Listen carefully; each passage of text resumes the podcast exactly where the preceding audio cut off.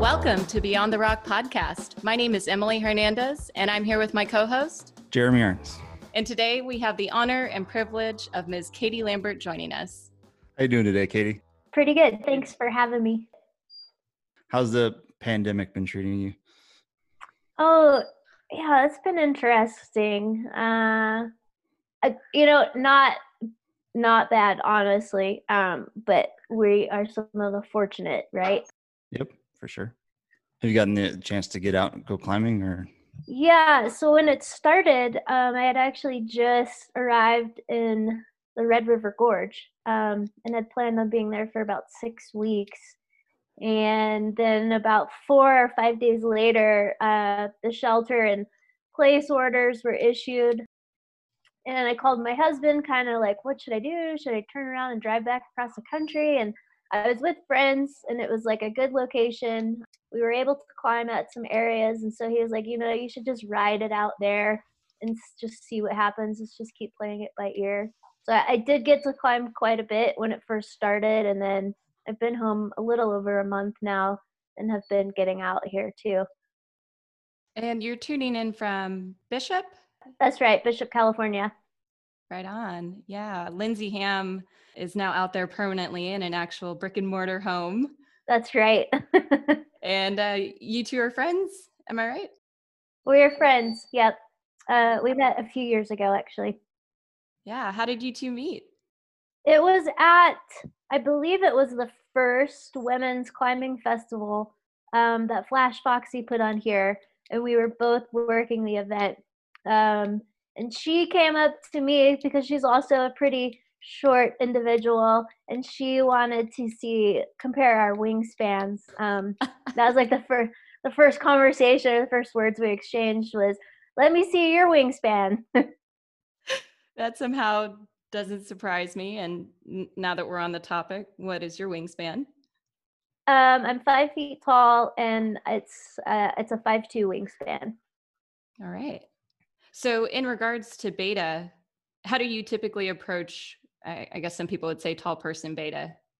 Um, you know, yeah, it's been it's been hard. It's usually always a bit different for me. Like, let's just call it the standard beta, right? Like, the standard beta typically doesn't work, and so through a lot of like frustration with not being able to do it comes a lot of patience and trying to figure out how I can do it um, has resulted in like finding a way. Kind of like, yeah, where there's a will, there's usually always a way. Sure. I dig it. Yeah.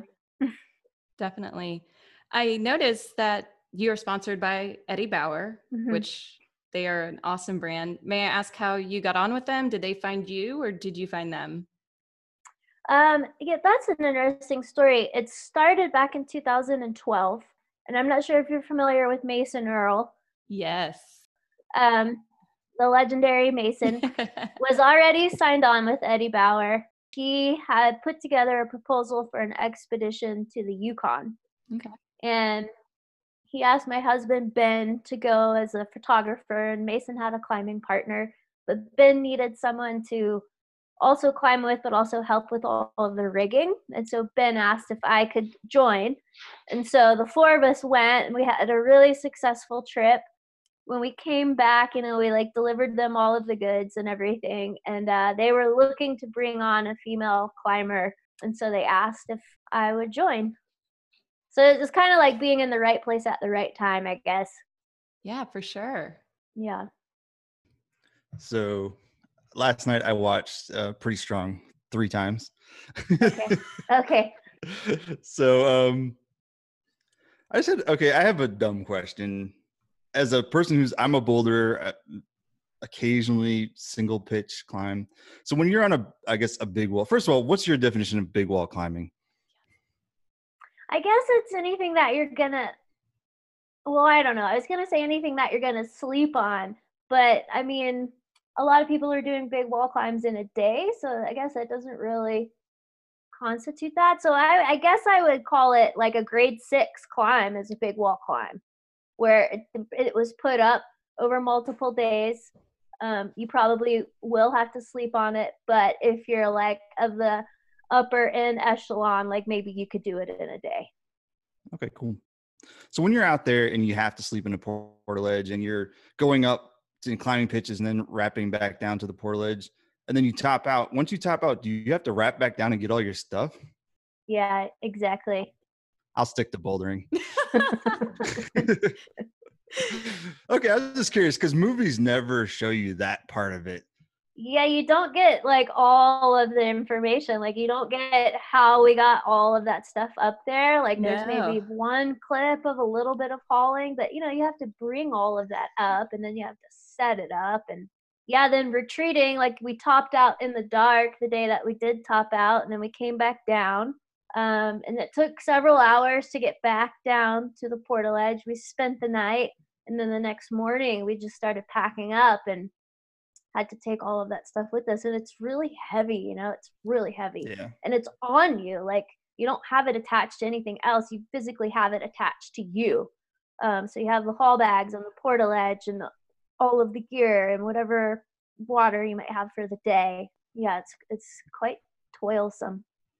So when you when you carry it out after you've topped out, you don't haul it. You you actually carry it on your person, or you just yeah. Because when we topped out, we weren't hauling everything up with us. We yeah. left it all down there. So when we come back down, we have to pack it all up. But we're gonna retreat. We're not gonna go up. We're gonna go down. Oh, I I see what you're saying.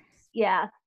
And so you can't really lower it. There's no real way to lower it because there's no one, there's nothing to anchor it to when you get down there and it could get stuck. And yeah. I wish they would make a movie about that. That's the more, it's, to me, it's almost the most more interesting part of the whole situation. Yeah. Especially because it's like, it's like the unseen part. And I had similar questions like when I started climbing multi pitch. One of the things I just did not understand is like, how do you have enough gear? I, I just couldn't I could not put it together. Um, yeah, I think that's a good idea for a movie. it's like every time I watch Dawn Wall, I'm like, someone explain to me the logistics of everything that's going on here. Because there are times when they have like a rope, like when they're doing that traverse, they have sometimes like Kevin has it like a rope that looks like he could shimmy across. Sometimes he falls. I'm like, okay, he's falling. He's hanging on a traverse. Like, how do you get out of that situation? I right. Mean, yeah. So, like I said, I'm mainly boulder, so I don't even, I don't even sport climb. That's cool. Katie, I just, I just, I'm going to hop in. I'm a huge fan of yours. I'm a newer fan. And we brought uh, Pretty Strong to Austin. And I recall that you lived here for a little bit. That's right. You had good things to say about our crags. I really liked it.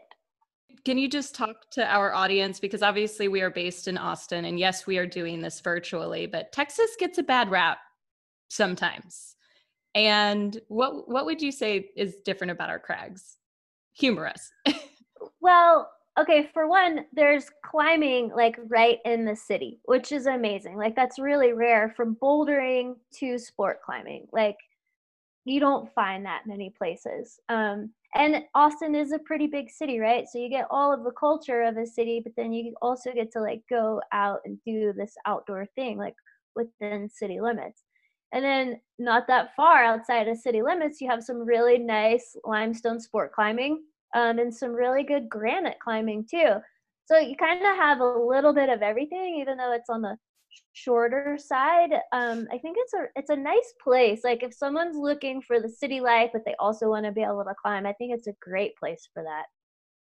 Well, thank you. That's what I would agree. And you put that as you typically do in your interviews as well as in your articles. Just so well put. Oh, thank you. but for everybody out there, traffic in Austin sucks. So don't move here, please. Yeah, yeah, that is true. I do remember that. I was I was looking at you know some information about you, and I and I saw a master's of nutrition out of curiosity in regards to you know not just being a human but being a climber how does one choose what diet or eating style is is best for them? And does does the weather have anything to do with that? Like if you live in a super humid place should you be eating you know more of something? Or could you just talk to us about that? That's an interesting question. No one's ever asked me that I'm a I'm a chef also, so I'm a little bit nerdy, and I'm trying to up my climbing game. So slightly selfish. I mean, uh, right? Everyone is different, right? You call that your bio individuality. So there isn't just like one prescription that you could like prescribe for everyone for a diet. In general, focusing on real and whole foods is always best. Um, even when it comes down to like sports performance, instead of having like bars and goos and stuff, like if you could actually have real food, like instead of goos, go for dates, things like that. All right. I am not a vegan or vegetarian. I eat animal meats, um, animal products. I am of the education and of the opinion that that is the the the best way for people to eat. That is how we've evolved eating. As far as like the heat and humidity are concerned, I would say like if you live in a hot area, don't eat foods that are going to make you hotter. So like which might which it could be hard especially in a place like texas i would say like don't eat the hot peppers. Like don't eat the hot salsa like when it's 90 to 100 degrees outside because it's not actually doing like beneficial things for your system if you're getting that much more excess heat okay for the humidity i know for me I'm, i grew up in louisiana and i always had like phlegm or like postnasal drip there. And I always thought it was because of like the mold and the pollution. And I'm sure all of those things play into that. But then there's also like foods that can make you more mucusy, and it might be different for everyone. For me, it's actually um, tomatoes. Tomatoes are like terrible for me. Not necessarily here, like in the high desert, but back home, like I just can't deal with that food in the humid area. It's really it's interesting. Um, so I don't know. I guess maybe like a short answer is pay attention to what you're eating and how it's making you feel, both like emotionally and physically. And if you're noticing things, let's say like you're eating banana and you're getting a stomach ache, and you're like, huh, maybe maybe it's the banana. Maybe I should take that out. Sure. Take it out for like a couple of weeks and see how you feel, you know, and then you could reintroduce it. And if you have that stomach ache again, well, then you know, like, hey, I, I shouldn't be eating that banana. Got it. There are other like eh, funny little nerdy self tests you could do. One of them's called the Coca Pulse test. Have you heard of this? No, please tell me about it. So you, you basically start off by taking your baseline pulse for a full minute, write it down. All right. So you establish your baseline, and then you take whatever the food or the substances you want to test, and you put it in your mouth for 30 seconds and then take your pulse with that food in your mouth for another full minute. And if there's a change in your pulse of six points or higher, you have a sensitivity to that substance. Oh, wow. It's not like the most scientific test, but it is something kind of easy that you could do. Sure. Yeah. An excuse that that can't be made. At least it's a beginning, right? Right, totally. So the last thing I'm going to ask about this is, you know, you mentioned for the banana example, you know, taking it away, seeing how your body reacts for a couple of weeks and then reintegrating it. Do you think that you should do a whole like master reset where you do a radical change and take out, you know, a slew of foods that you may think are bothering you and then slowly reincorporate them after a few weeks? I don't know if you've heard of the whole 30 program.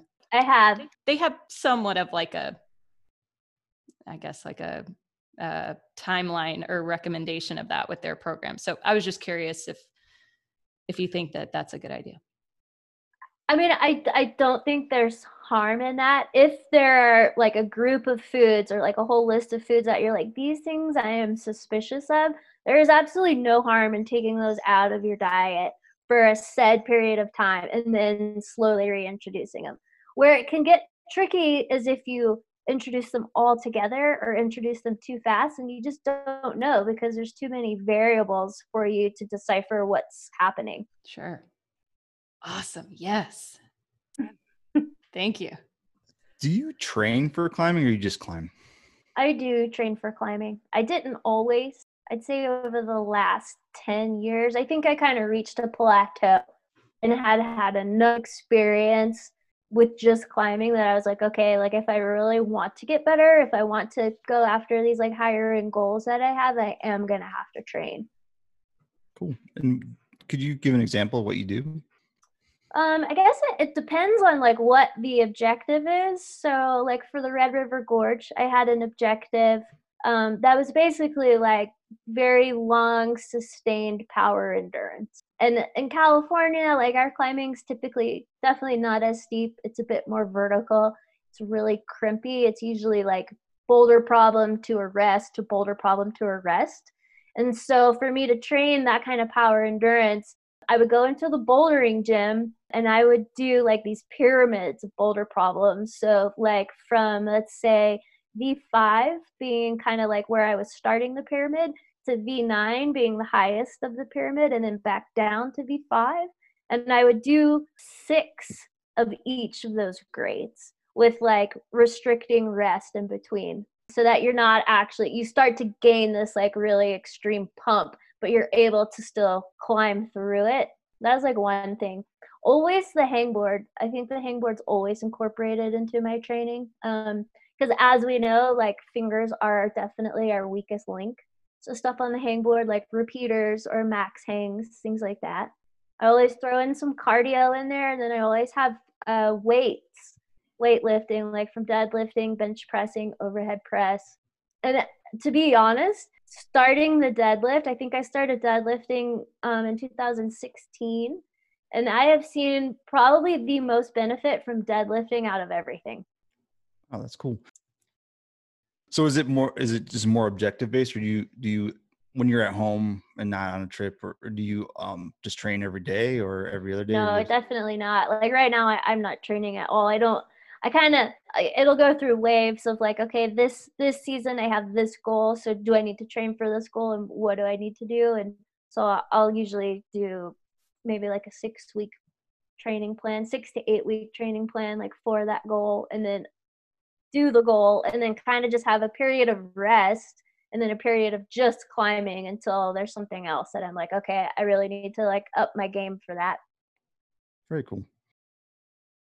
Well, speaking of objectives, I, uh, I I'm curious. Whenever you approach let's just say a, a, big wall climber you see a route that inspires you or um, which i'm sure you've you've often seen or read about and you start climbing up loose rock and you are getting to sketchy anchors or you're rappelling down and you're begging your partner who I've, I've seen many times is is your life partner ben you know not to move an old piton that looks sketchy. I've been only on one epic and it was not by choice. It was in an area called mendoza canyon um, in arizona.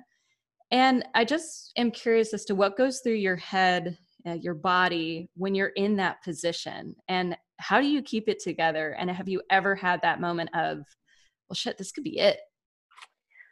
It's stressful. Um, I recently, my latest article in Climbing Magazine is about um, this trip that Ben and I did last summer. And it was probably some of the worst rock that we've encountered together for such a sustained period of time um, and it was really it was really stressful and i realized that it was even more stressful with him. Like you never want anything to happen to your partner regardless sure. of who they are but when it's your life partner it's like wow this is like everything right here. This is really serious and like we cannot fuck up. Yeah. And so you just have to do your best to like navigate that terrain and i mean it, it's also interesting in those instances when you're with your life partner and you get stressed out because out of the love and care you have for them that's where the stress comes but then you also find yourself snapping at them. And it's like it's such a weird dynamic that's going on like you're getting upset but it's because you're scared. Sure um, for your so, life and theirs. right and so you just kind of if you are able to like pull yourself out of it and look at it kind of more objectively um that's always really helpful instead of getting like super emotionally wrapped up in it because once you get really emotional with it like it, it can go downhill pretty quickly yeah so i don't know i don't there isn't like a re- i don't have a really good answer for that question yeah, I, I didn't think there. I think you gave a formula for handling it. Right. And I guess what I thought when I was in this situation, and I don't know if you've ever, we've never talked about death on the podcast, but just it just it comes up, especially now, you know, with what we're living in. Sure.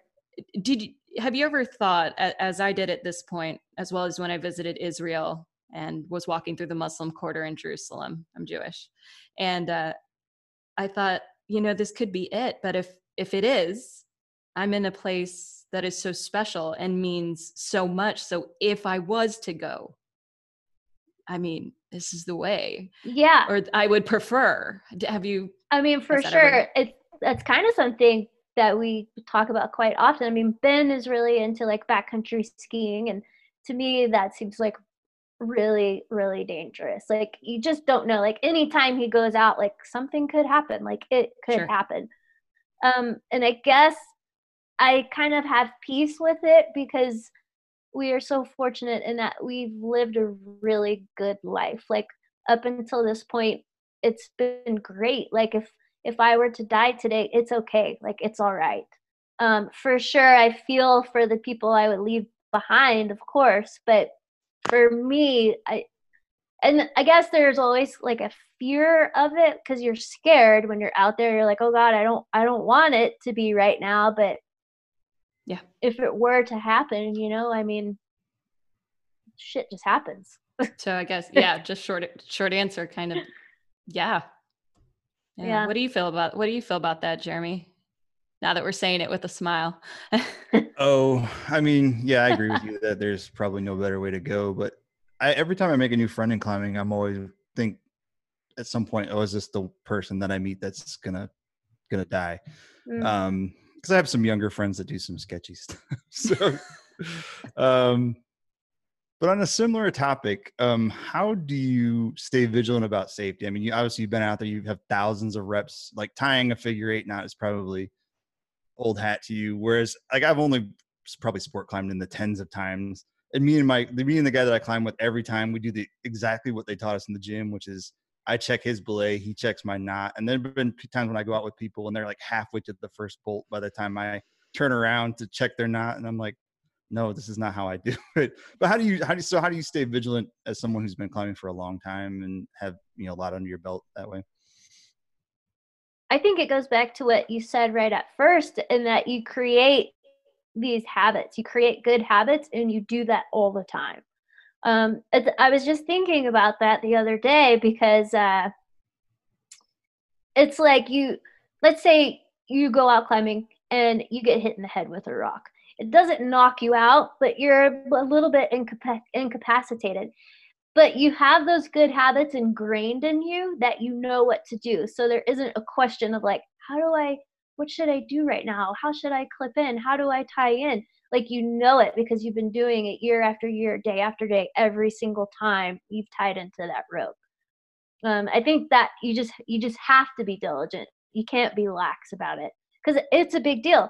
Climbing done correctly can be 100% the safest thing. Climbing done incorrectly can be like the most catastrophic, fatal thing. So there's a line that you walk and in walking that line it's like you stick with your good habits yep sure and i think it's more important i mean because we've seen some well very experienced climbers um, die because of very simple mistakes right? Like and mm-hmm. so you got to be diligent about them yeah and so i've i've noticed we talk about climbing you know etiquette or what's the etiquette when you're at a crag and you see something that could potentially be hazardous. And i was listening to the enormocast interview and you mentioned about when you first entered into yosemite i think you told you taught somebody how to use a GriGri and this uh, particular person ended up pulling you over for a certain you know driving infraction. And he may have had a bit of a chip on his shoulder because you were the one to inform him that he was using this incorrectly. So you know what what's the etiquette? And and do you think as women that men have an issue when we bring something up that is actually important and could potentially be life saving so i guess it's a two part question okay so one of the like premier climbing areas here is called the owens river gorge and it's really it's popular especially within the like 5 9 to 5 10 range like i think that's the highest consistency of grades and so, in saying that, there's a lot of beginners that go there that don't have a ton of experience. And sometimes it's pretty evident by what they're doing or what they're not doing. Um, there have been times where I'm watching them because their actions are telling me like this could be really dangerous. Um, and so I just watch them throughout, like, I don't know, they're doing one pitch and how are they belaying each other and how are they cleaning and if it if it seems like what they're doing is going to be potentially dangerous, I will interject. And I try to do it in the most in the nicest non-threatening way possible like, "Hey, um I noticed you guys seem to be having trouble getting off of the route. Like, do you want some help or is there something that you might need?" And I'd say 7 out of 10 times people are super receptive to it and they don't have a chip on their shoulder. There have been instances where like and it's typically been males that like they didn't want to hear it they didn't want help they knew what they were doing and they were like totally kind of just ignoring all of the people being like hey dude you're gonna die and i don't like you can't really do anything about that mm-hmm. you just have to let them figure it out and hopefully no one gets hurt in the process all of the negative interactions that i have had at climbing areas unfortunately I, okay, I won't say all of them. I'll say 99% have been with males, just having like super bad attitude towards me, probably as a female. Sure. And may I ask, considering this is literally a sport where we could kill somebody or kill ourselves, why do you think that the importance of safety and diligence just goes to the wind sometimes? May I just I'm just so curious. Know. Ego, I guess. Like, I don't think people realize it's like driving a car. I don't think people realize like how serious it actually is. Like, a car is a huge oh, yeah. machine, and you're hurtling down the road in it. And like, if you mess up, you could seriously injure yourself and or kill yourself and other people and i think climbing is a similar thing where like if you're not in the reality of how serious it is, um, you could you could really do some damage. And I don't know. I guess we could call it arrogance or ego or being arrogantly naive about it. I don't know. It's part of like this weird human condition. Have either of you ever been driving and just had the thought that the only thing keeping us safe is an agreement that we agree what these painted lines on the on the ground mean? Oh, totally oh my god we're in a lethal weapon yeah and and i think I've, comedians have even said like the things that you say in the car and i've been guilty of it would you would never say that to oh, sure. somebody you know who bumped who bumped your shoulder or right uh you know stepped on your toe on accident and yeah i mean i guess not in such a philosophical way no but now that you've mentioned it i i probably will but i mean no that's a good point because it's like I trust that I'm going to stay in the line. I'm trusting that you're going to stay in the line, but like we don't have to. How important are exactly. these lines? That's my point. It's really like, to you? A bunch, of, a bunch of people hope. agreeing that something painted on the ground, we're all going to follow the. I mean, because there's times. This is why I love I mean, Jeremy. there are times when you cross over a white line because you want to get off. You know, especially here in Austin, where you're you know you're probably sitting in traffic and it's easier to cross over the white line to get you know to the off ramp or something but all that's keeping you from doing that is is some line and, and the the fear that someone may give you a ticket for for not following those rules weird right um anyway sorry I, took... I, I love where this this interview has gone i mean i'm i'm so pumped about all the info that we're getting so i have a question as a man who has no problem um, learning from women and this kind of came up in the last interview we did, but um, for you, what's the difference between climbing with women and climbing with men? Hmm. Um.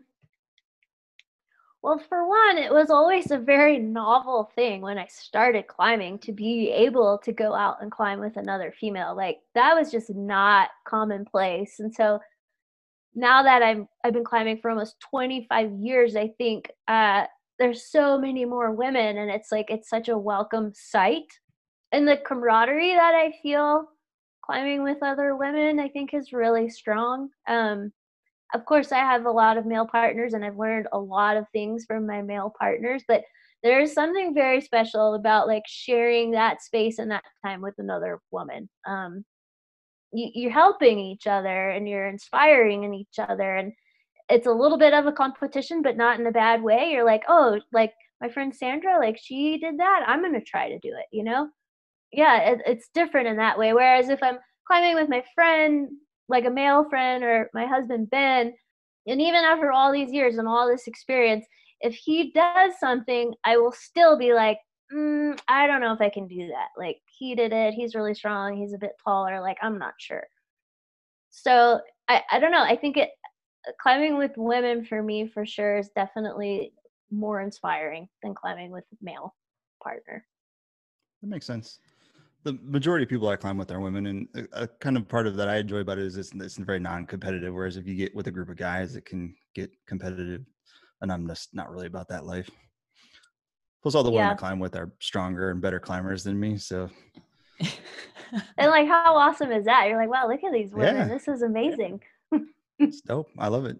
Well, I mean, that's why, and I'm not, I'm not tooting my horn, but a gentleman named Bill Horton. I don't know if you ever met him when you lived in Austin. Yeah. Um, he and uh, when I posted the trailer for Pretty Strong, uh, he reached out to me and wanted to talk to me about how to get it to Austin, and I was like just ecstatic. I, I, I was so excited. Um, he's a volunteer for the Friends of Enchanted Rock. So that was the nonprofit that we, the Texas Lady Crushers, uh, were able to collaborate with.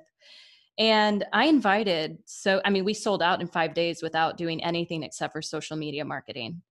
And people's jaws, I mean, they were dropped. They their eyes were huge after that film. They they couldn't believe it. And one thing that I loved was hearing your voice at the beginning, talking about your and you know, your stoke is endless.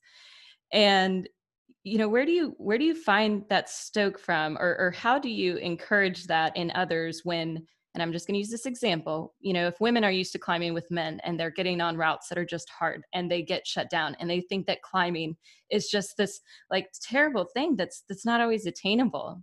You know, how do you encourage that that stoke?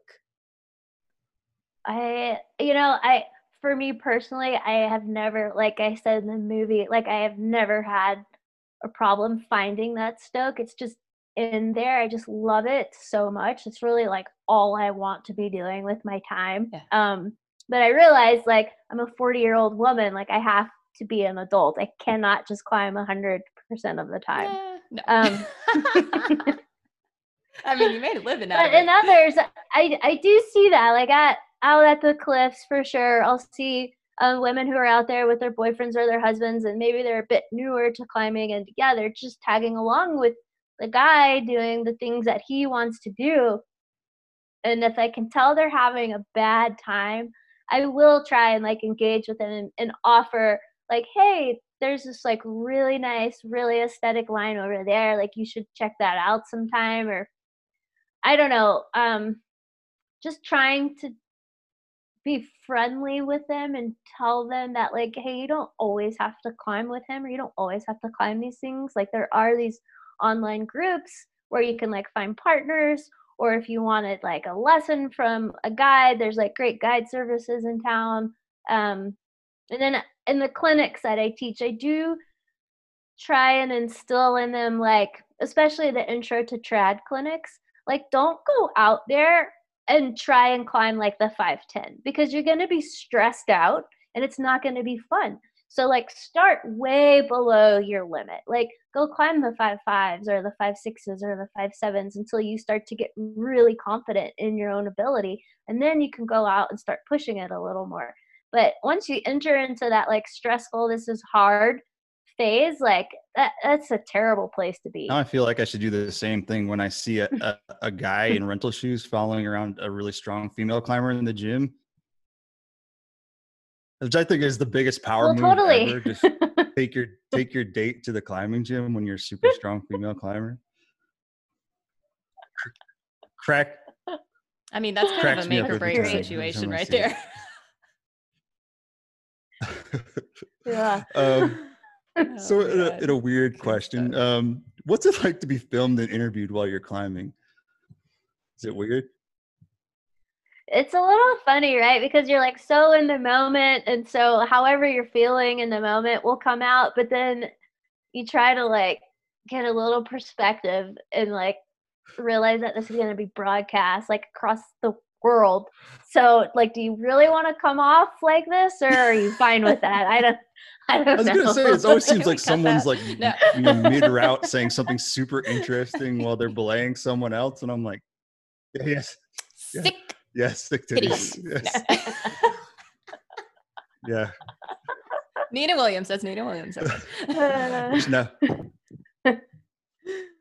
yeah, it's a it's a little weird because you I have like thought back on you know like oh god I said that that day like wow oh okay we'll see if Fair that's in the film. Do you have any, you know, control or input when, uh, you know, films are being made with you in them? Can you can you let them know I don't want that, and they're like, sorry, you know, that's that's in the flow of the the film. I- yes and no. Like for the most part, all of the films like Ben and I have made together, I definitely have a lot of input and like, no, I don't, I do not want that in there, or we need to redo this. Sure. With Pretty Strong, it was a, it was totally different because I had no idea what was going to be in the film. Um, Julie Ellison, the one who filmed all of uh, Father Time, kind of followed me around at all of like my local crags and at work and here at our co-work and like doing all the things I do in life for like a year and a half. Um, and I had no like I literally did not know what was going to be in the film, and so I I had zero input basically, and really did not know what the film was until I went to a showing of it in Las Vegas at the climbing gym, and I was like, you guys, I have not seen this, uh, so it's like. this will be interesting for us all. so you just had 18 months worth of stupid things that you said you weren't sure were going to show up on screen. or not. yeah, exactly, exactly. hey, Katie does not say stupid things. No. um, you know, so okay, so they have all this footage, right? I mean, they have a copious amount of footage from all, all of you women. And Yeah. did they mention that they were going to use it for any spin-off, you know, thing or short videos, anything No, like that? not that I know of. They did put together. They did send me like a short video that they put together, like a little compilation of stuff. Cool. Um, that's not in the film, but there is some footage of some stuff that I'm like, oh, I would actually like to have that. Yeah, I don't know. I don't know if that stuff will ever see the light of day or not. um i'm going to shift gears on on that film. Uh, we had some feedback in our communities in the women's communities that you know they wanted to see some focus or some light shed on the things that women have experienced at the crags um, in regards to uh, safety concerns not talking about you know ropes or rock talking about the people that we are with um, you know diversity in in our community. Do you think that it's about time for us to start shifting into that realm not because we feel like we have to because of what's going on in our environment but because it's, it's just time well, yeah, don't we want more? I mean, Oh, I I. I know I want more out of the climbing film. Like, I am really proud of these women for this film. They Yes, did an amazing job. It was a lot of work. And I know in the beginning, all they wanted to do was make a climbing film. Like, that was it. And so, fair enough, that's what they did. But I know for myself, it's becoming harder and harder for me to watch climbing films when all it is is climbing. Like i want to know what they have to say. I want to know what their experiences are. I want to know who they are as person. What is climbing for them? What has it brought them? What have they learned? Um, so i think it's like well past time for Sure. something different. Oh, I was just gonna say, yeah, you know, from my point of view, like I've only been climbing for three years, and that first maybe one or two years, all I did was consume climbing media, and then uh, w- when you're climbing, and you know, and then eventually I was just like, I'm, I'm, I'm climbing five days a week. I'm bored of like, I want time off to to not think about climbing, and like, Yeah, like, you know, boring. some of the questions I've asked are the same thing. Like, I want to know more about the behind the scenes of climbing, which is why Emily and I, you know, wanted to do this. Is that it's more interesting to me like who you are and and the other stuff that that's not the climbing part of it you know so hmm So may I ask, Katie, on on a local level, um, I'm the founder of the Texas Lady Crushers. I'm about to develop a leadership council so that we can move this organization into the correct spot. And I want input from the community. We're almost at a thousand members. I'm an only child, so I'm used to having, you know, and I think you are too. Yeah, that's right. So we're used to, and I'm 33, so I'm still of the generation where I didn't grow up with, you know, an iPhone or like I didn't have a TV in my room, wasn't allowed to. So I had to, you know, really figure it out for myself. You know, what what can we start doing? Do we need more content out there, whether it's, you know, super clean and and precise? Like what can we do at the at the grassroots ground level to be able to make this shift? Um, I think it's like I guess tell me a little bit more. Like, are you looking for specifically like media within your community or topics to meet on or like what what exactly? Well, Jeremy and I both want to see different, I guess, let's talk about media, different forms of media out there. He's a co founder of Thick Climbing, which I would love for him to talk to you about that um, after I get off the mic, which I'm sure people are tired of hearing my voice. Um, but how if if we're just not super savvy you know with media should we be posting more photos? Should we just be doing uh, you know instagram stories? Should we be trying to find people who can help us develop stories write scripts video essays? Um, more the merrier i guess. That's not really a yeah, good explanation. i think sorry well i think that that gives me like a little clarity for sure like I'm not very media savvy at all, and I I don't really like to do it, but it's something that I, I kind of have to do. Um, I do appreciate a really good story, and I love good pictures. Okay. Um, or interesting pictures, right? Something that draws you in. So the picture attracts you, and then the story really catches you. And I think it's important to highlight the people in the community. Um, so like what are they doing? What are they up to? What not only are they climbing and what their interest is in climbing but like what is going on in their daily lives? Like that stuff's interesting because it's human stories and that's the stuff that i think we all love. Um, podcasts obviously like a great thing. People love podcasts. Uh, so not only like featuring prominent i guess climbers in the industry but people in the community um, because those are actually people that like we can relate to, right? Sure. They're just like Susie that you go climbing with. Like Susie has a story, right? And I think that's interesting. Yeah, she, she um, and the face of climbing is changing. Like, and that's important to highlight. Like, there's a lot of talk, especially right now, about that, and that's something that I think we all need to be diving into and looking at more. Um, because as much as we do not see the diversity being broadcast out there, it is a diverse thing. Like yes. there there is a lot of diversity within the local communities, and that really needs to be brought out. Um, because, like I say, that's something that real people on the ground can actually relate to. Right. So that power of an image, and then that being right. domino effect to more content. All right. Yeah. Neat and just like real real questions like may i ask you nobody we... care no i mean yeah these are great okay. questions it's like nobody cares like what kind of shoes you climb in like whatever can you say that again please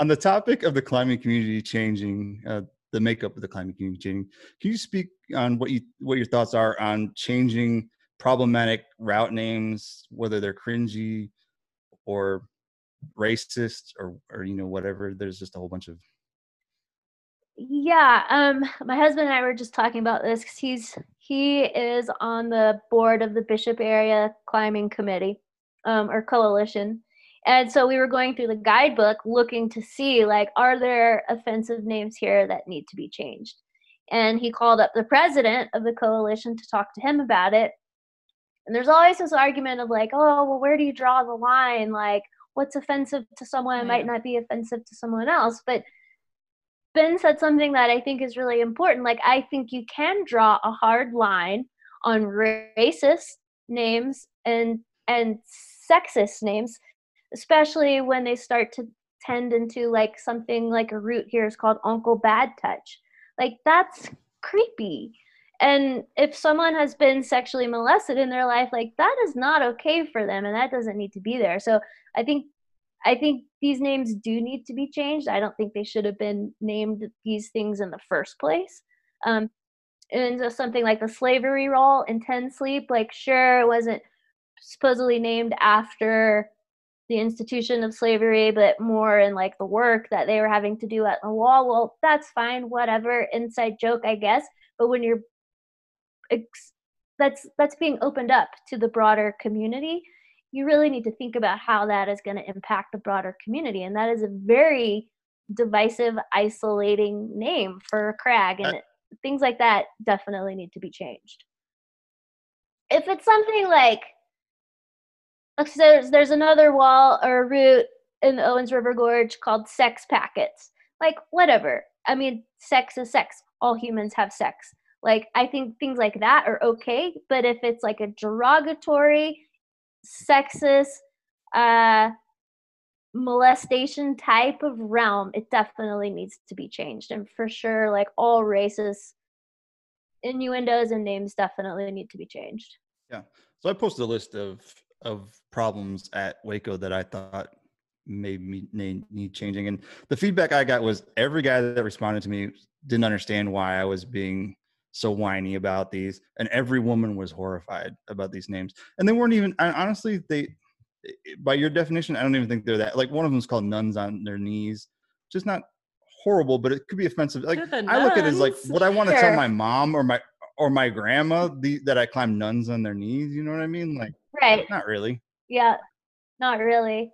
But then uh, someone could could be rude and say, "Well, they could be praying." They could be. Right, but but that's. I mean, you just you don't know. It's know. like the probably the first image that comes to your mind when you say that name. That's probably yeah. what they meant, right? It's like the, there's a problem sure, called uncut course. yogi, which to me sounds like uncircumcised, you know, yoga person. but talking to one of the people out there, one of the guides out there, he explained that there there is a reason why those two words go together, and it's not that it's not that at all. It's no. I don't remember what his explanation was. I'm sorry. Actually, yeah, I'll send it to you. I but, would love um, to hear it. Yeah, put um, it in the um, show notes. but yeah, it's just things like that. And in fact, out at Hueco in the backcountry, they the guides have to use different names for the different boulders because they're not allowed to call in like the actual names of some like donkey show. They're not allowed to call in some of the other ones. I'm like, why don't we just? It sounds like they're all named by 14 year old boys. Can we just? Right, like just change yeah. it. Just call it the show or the donkey or what? Yeah. You know, like, yeah. May I ask if you if you think that that happened because it was majority men climbing and developing these routes. They were all there with their boys. And a lot of times it was a precocious and like who can do what and how hard you can do it. And then they name it. For and sure. It's funny. Like 100%. And back then, yeah. Uh, right? Uh, not sorry guys, but that's the truth. That's it was a truth. boys club. It was a boys club for a long time. And they're just egging each other on. They're making crude jokes because yep. they're dudes. Like that just happens. They, um, for sure. Yeah, 100%. Well, and I also, so the story that's been, so story that was told to me about Hueco is that Sherman needed problem names, so he went he either went to the the video store and got porn video names, or he stood outside and just took the mm-hmm. names off the uh, the porn movie theater and used those as names. So whether or not that's true or not, I have no idea, but that's what it was told to me by two different people. So very creative. Yeah, and I think that's definitely because it was just a big old boys club at the time, right? Like, yeah.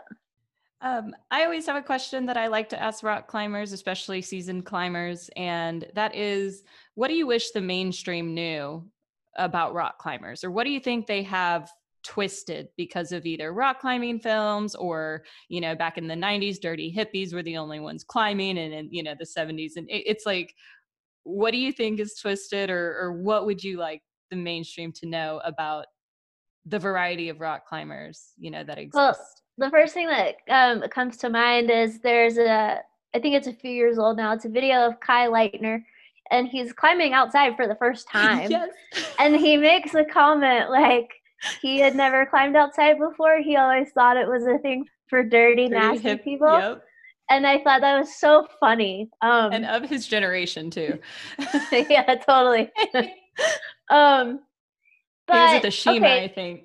Yeah, you're right. Yeah. yeah. Um, Karen Bishop, I think, is a is a good example of kind of like a microcosm of the population at large. It's it's a ranching and farming town primarily. Um, there's also a large Native American population here, and then there's a large population of people who love the outdoors, and that's why they've moved here. Amongst the rancher type of folk here, they think that climbers are dirty, um, that they're freeloaders, that they don't have jobs, and they just live in their vans and try to take advantage of the system. Where that might have been the case in the early 70s, climbing has changed so much now. Um, people have these nice vans because they have really good jobs. People have families. They're coming out climbing with their children. Um, they're bringing their parents or grandparents. We did a bouldering trip to Fontainebleau last year, and it was incredible because it was whole families out there climbing. I mean, from like the old grandfather who you're like, he, there's no way he can climb. He can hardly walk, and then he like scampers up these boulders, no problem. So like the tiny kids. Um, and so I guess it, it would be good for the mainstream to know that it is and it can be a very inclusive endeavor. Um, and it's not just people who aren't working or just freeloading off of the system. Like we're real people. We have real lives. Um, yeah. And may I ask, was that the nonprofit that you have, uh, Sacred Rok? Is that the trip? Um, no, this was a private trip. It was just uh, my husband and I and some friends. But can we agree that a lot of climbers are dirty? Well, I mean, for sure. I I mean, mean- you're in the dirt all day long. Like you're literally sitting in the dirt, so you're going to be dirty. Yes. There are those of us who will have a lot more self care and clean ourselves up, and then there are some of us who just Oh, I'm just saying like, that the That's such a diplomatic odor way at to the say cli- that. the odor the odor at the climbing gym sometimes is a little little Well, and the, I- the climbing shoes just some brands Oh, that just get yeah. really Yeah. rank. Yeah. especially here in Texas if you leave your climbing shoes in the car while you're while you're at work during the day bad Yeah. move bad move Totally. I have to say, the only good thing about me getting COVID back in March was when I lost my You taste had and smell. Yes, I did. Uh, my doctor tried to convince me it was a sinus infection, but I lost my taste and smell 100%. This was March 18th.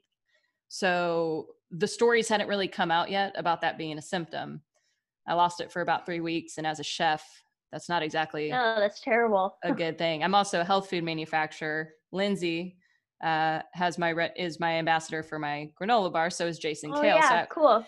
yeah, so I was about to pump out the blueberry ones with Jason on them. I was super excited, and I had to tell him, uh, "I'm sorry, I, I I can't make these." Like, I first of all was having issues with getting ingredients in, and then when I was able to get them, I realized I can't trust my my senses. So I had to, yeah, tell him pretty much exactly what I said I'm not doing, um, but out of the safety of others. And so, anyways, long story short, the only good thing they're back about fifty percent but that is a good deal when you are in a rock climbing gym and have a hundred pound chocolate lab that sleeps like right next to you. And let me tell you, he's a healthy boy. I'll just leave it there. Oh, wow, uh, Emily, that's a. I'm so glad that you're recovered and you're fine. Thank you. I was fortunate because obviously that was in kind of a very unst well, we're still I hate even to say an unstable time because we're still in one. Right. and will be for a while. But um, we didn't really have the right answers as to what we should do. But a, a friend of mine was an ER doctor, and he was able to give me a timeline of action to be taken if things got worse. So I felt very fortunate to have that. But I kept that information to myself because if I went public with it, I have a platform only about 5,200 people.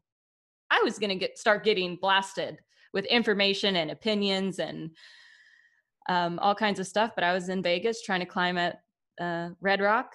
I am now 0 for 3 trying to climb out there um, Mm. because I felt that I could be asymptomatic. I ended up driving home, and that's when I that's when I started to feel the symptoms. So thank you. I really appreciate that yeah. very much so. Um, Jeremy, do you have anything else for us before we wrap things up? i don't Yep. i was trying to find the explanation of that problem name but Well, Katie, it has really been an honor to have you. I feel like I'm kind of fangirling out because you're just such an amazing representative for, you know, not just the female climbing community, but just for the climbing community, period. And, Thank um, you. That means congra- a lot. I mean it. Yeah. And congratulations on your featured article on Thank Climbing you. Magazine. Did you? I, you know what? Similar to the movie, I actually haven't seen it yet. Oh. you haven't wait you really haven't seen this? i haven't seen the actual like paper copy i have the pdf of it all but no i, I haven't seen it in person sister you're a phenomenal writer as well oh thank i you mean you you really capture the experience the history um so so bravo on on all accounts thanks you, I was you, you not, should pick up I, I, I intend to get a copy. It just hasn't been around. Um, and you know what? I don't even have a subscription, so it's a weird deal. Um, I should have said. I'm more shocked that. Go ahead, Jeremy. I was more shocked that they actually print magazines still. To be honest with you. I think it's coming back in vogue now. Actually, I do. I, I you know I use older ones for my vision boards that I haven't made yet. Oh, cool. It's like it's like film cameras coming back right. and you know everything old is yeah. new again. Sure. Well, uh, at the end of our of our um, episodes, we always like to give a shout out, uh, whether it's a company, a cause, something you believe in, personal opinion. Um, do you have anything for us that you wanted to share today? Um, you brought up the nonprofit that I work with. I would like to highlight that a little bit. Um, it's called Sacred Rok. Rok is spelled R O K.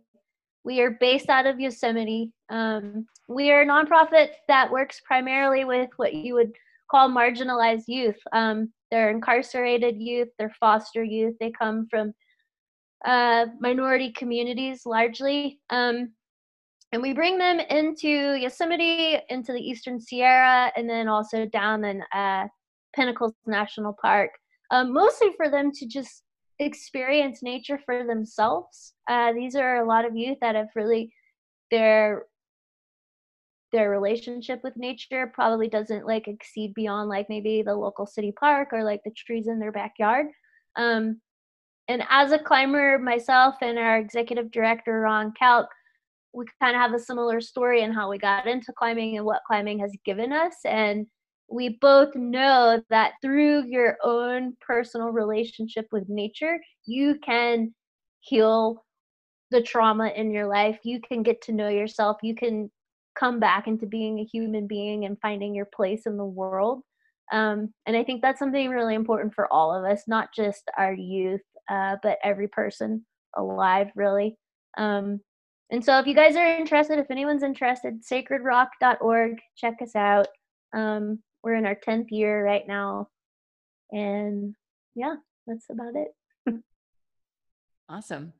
Well, thank you very much. Since uh, we are doing a little bit of self promo, which I'm so glad that you mentioned that organization, uh, uh and congratulations on your 10th year. Thank uh, you. That's amazing. And it begins with the youth, definitely. Um, I'm going to promote the Texas Lady Crushers. I've been running this group for two years. Um, we are a diverse and very inclusive group of rock climbing women and non binary people, or those who identify as such, um, who live and travel throughout the state of Texas. So you don't even need to reside in the state of Texas. If you are traveling through and you need a partner, uh, indoor, outdoor, uh, regardless of experience. You can join the Texas Lady Crushers. You can find us on Facebook, which is where our main platform is. We are going to be developing a leadership council to help us grow in the right direction. You can also find us at texasladycrushers.com and our Instagram as well. Surprise, surprise, is Texas Lady Crushers.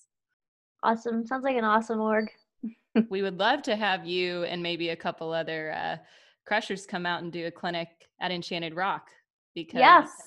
we are always on the limestone. But I mean, I feel Enchanted Rock has a lot of magic to it, and I would love to have you out there. And Lindsay. yeah, we should stay in touch about it. See what so. happens with the pandemic, how it all of course plays out. But of yeah. Course. Can we plan it maybe just for the decade? at least. Sure. okay, let's bookmark that. and I'll sanitize after, as you said. Well, if we're all going to pitch our organization, I might as well. I might as well talk about Thick Climbing, which is an organization that I co-founded with my friend Melanie. Um, we're on the verge of a name change, though. Um, it started off as it started off as kind of a joke between her and I as we climbed, and um, it was more a body positivity situation. We've branched out into other things, and also the term thick is is a little bit of appropriation, and it because we've branched out, it also gives the wrong impression as to what we're what we're trying to do. We're currently in the process of doing a campaign to provide accessible and sustainable climbing for Black youth, and so that's what we're working on right awesome. now. And you can find us currently, well, maybe, yeah. I'll, I'm I'm the I'm the tech person, so I will point the domain. So if you go to thick-climbing.com, it'll take you to wherever domain we're using at the time, which I think we're, we will be renaming it. And we're we're also in the process of becoming a 501c3, so work on all that stuff. So big things going on there. Very cool. Right on. Well, thank you so much, Katie. And, um, you know, thank you everyone for listening today. Y'all have a rockin', rockin' day. Thanks, y'all.